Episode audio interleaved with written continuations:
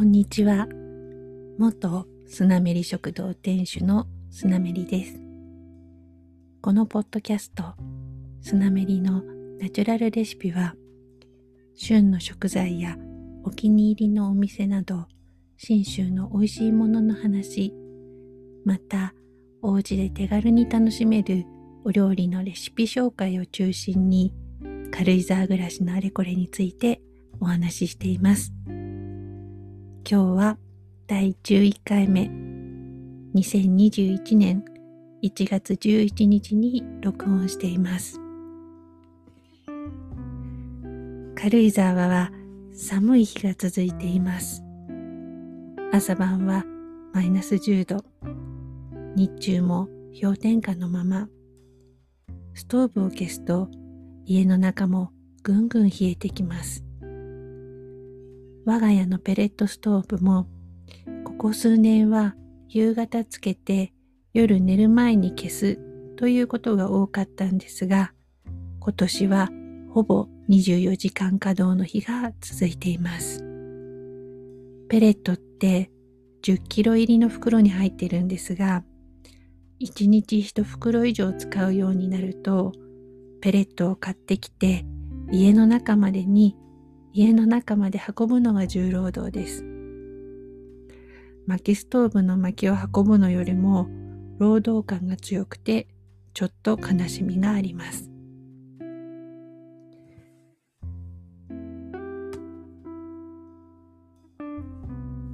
軽井沢に来て最初の年が今年みたいな寒さで、11月、12月、1月とどんどん寒くなって、これから2月になってもっと寒くなるなんて耐えられない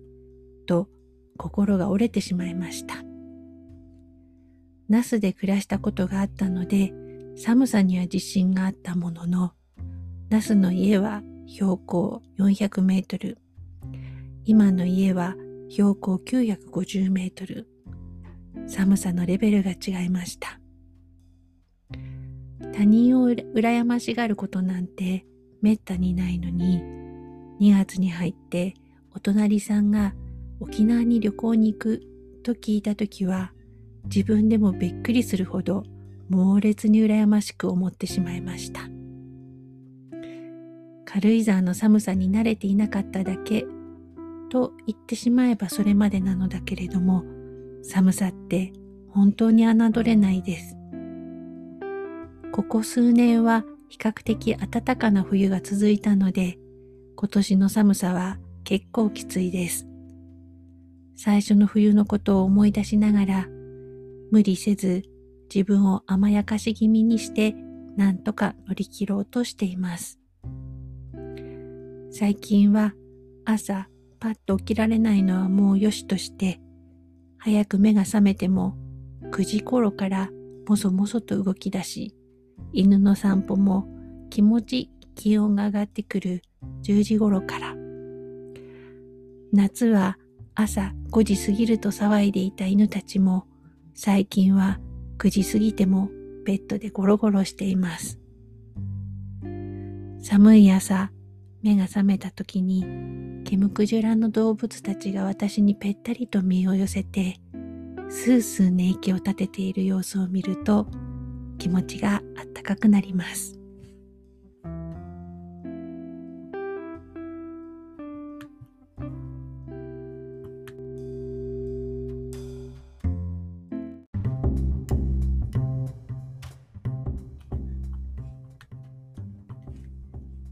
さて、今日はリンゴのお話。ご存知の通り、信州はリンゴ王国。秋から冬にかけてたくさんの種類のリンゴが次々と登場します。私は酸味の効いたパリッとした食感のリンゴが好きなので、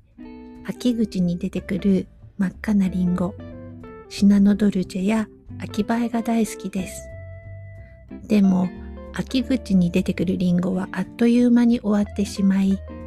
12月以降は富士、三富士がメインになります。富士や産婦人は比較的日持ちもするので、2月3月頃までフレッシュなものが直売所や鶴屋などで手頃な値段で手に入ります。リンゴ好きと言いながらも、皮をむいて生のまま食べるよりも、サラダや火を通したお料理、お菓子で楽しむことがほとんどです。佐久平駅のちょっと先にある赤坂の直売所には蓼科のリンゴが出てくるので、ちょっと足を伸ばして買いに行きます。一つの直売所でも産地や生産者ごとに値付けも幅があって、選ぶのも楽しいです。野菜などもそうですが、美味しいものってなんか面構えがいい気がして、いい顔してるのはどれかなと結構本気で選びます。リンゴについては、小粒で皮がピンピンに張っているのを選ぶことが多いかな。ちょっと傷がついてたりするのは気にしません。皆さん、リンゴが木になっている様子って見たことありますか？絵本のリンゴの木って結構大木な感じなんだけれど、実際は幹もそんなに太くない木に鈴なりにリンゴがなるんです。そんなに実をつけたら枝が折れちゃうんじゃないかと心配になるほど、けなげな姿に胸がキュンとします。あの鈴なりのリンゴを農家さんが一個一個ハサミで切って段ボールに詰めて出荷してるんだろうなと思うと、大事に食べなきゃと思います。以前、こだわり食材の通販カタログのお仕事で全国の生産者さんのところに伺って、インタビューをして読み物にまとめるというのをやっていたんですが、果物って水分が多いので重たいし、落としたりぶつけたらダメになっちゃうしで、農家さん本当に大変だなと思いました。70代とか80代とかの農家さんも多くて、日当たりのために果樹が斜面にあったり、脚立に乗ったり、重たい段ボールを運んだり、なかなか真似できないなぁと。果物って野菜と比べるとちょっと高い気がするけれど、一年かけて手をかけて育ててきたものと思うと、リンゴなんて安すぎるような気もしてきます。本当に大事に食べなきゃですね。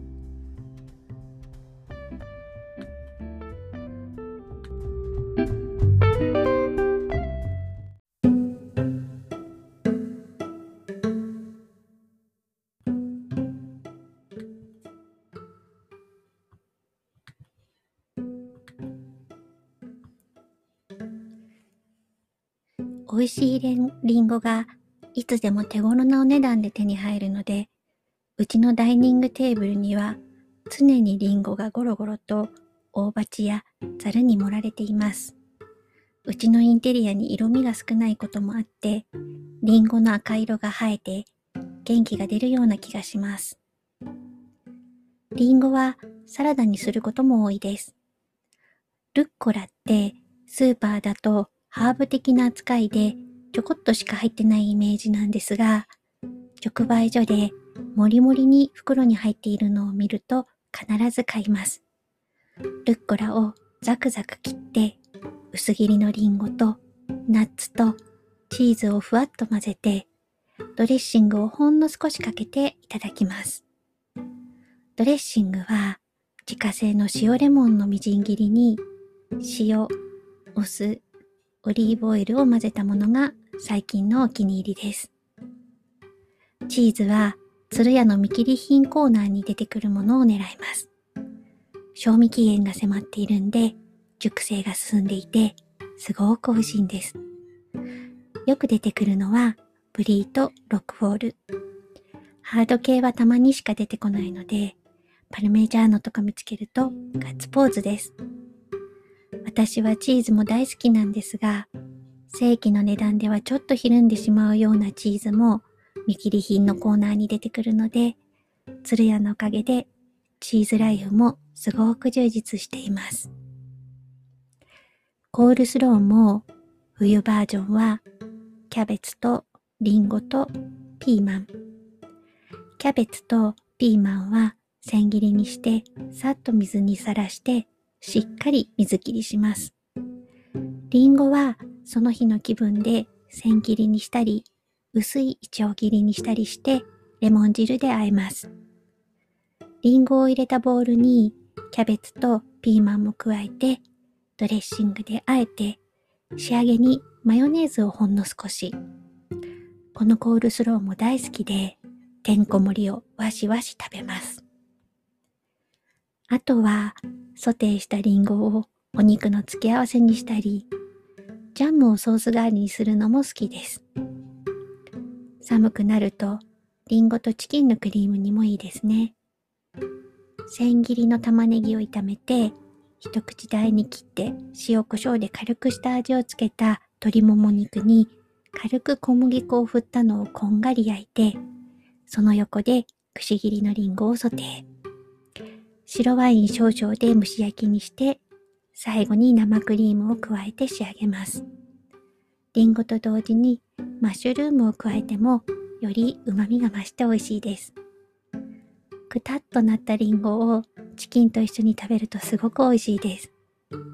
リンゴの甘みと酸味で特別な調味料を使うわけでもなく、手間や時間をかけるわけでもないのに深い味わいを楽しめます。分量はざっくりとリンゴ半分、小さいリンゴなら1個でも、鶏もも肉1枚、白ワイン大さじ2くらい、生クリーム2分の1カップ。私はオリーブオイルを使うことが多いけれど、バターを使うとよりリッチな仕上がりです。仕上げにソースを味見して塩で味を整えてくださいね。リンゴのおやつの話をしようと思ったんですが、長くなってしまったので次回に。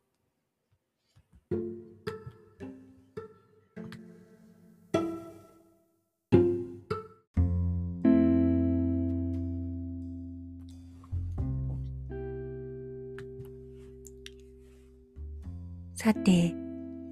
今日はそろそろこの辺で。次回はおやつに楽しむリンゴのお話をしようと思っています。今回お話しするのを忘れていた、ものすごく酸っぱいクッキングアップル、ブラムリーの話もしたいです。このポッドキャスト、スナメリのナチュラルレシピのツイッターアカウントはスナメリポッドキャスト、インスタアカウントはスナメリ_ポッドキャストです。ご意見ご感想等、ハッシュタグスナメリのナチュラルレシピ、またはハッシュタグスナメリポッドキャストをつけてお寄せいただければと思います。メールアドレスはスナメリポッドキャスト@gmail.com です。メールも気軽にお寄せください。基本は週1で日曜夜の配信予定です。夕べは遅くなってしまったので、今日は日中に録音しています。冬の間は少しこまめに配信できると思っていたんですが、なかなか思うようにいきませんね。ではでは、今日も最後までお付き合いいただき、本当にありがとうございます。連休最終日ですね。皆さんもゆっくりお過ごしください。ごきげんよう。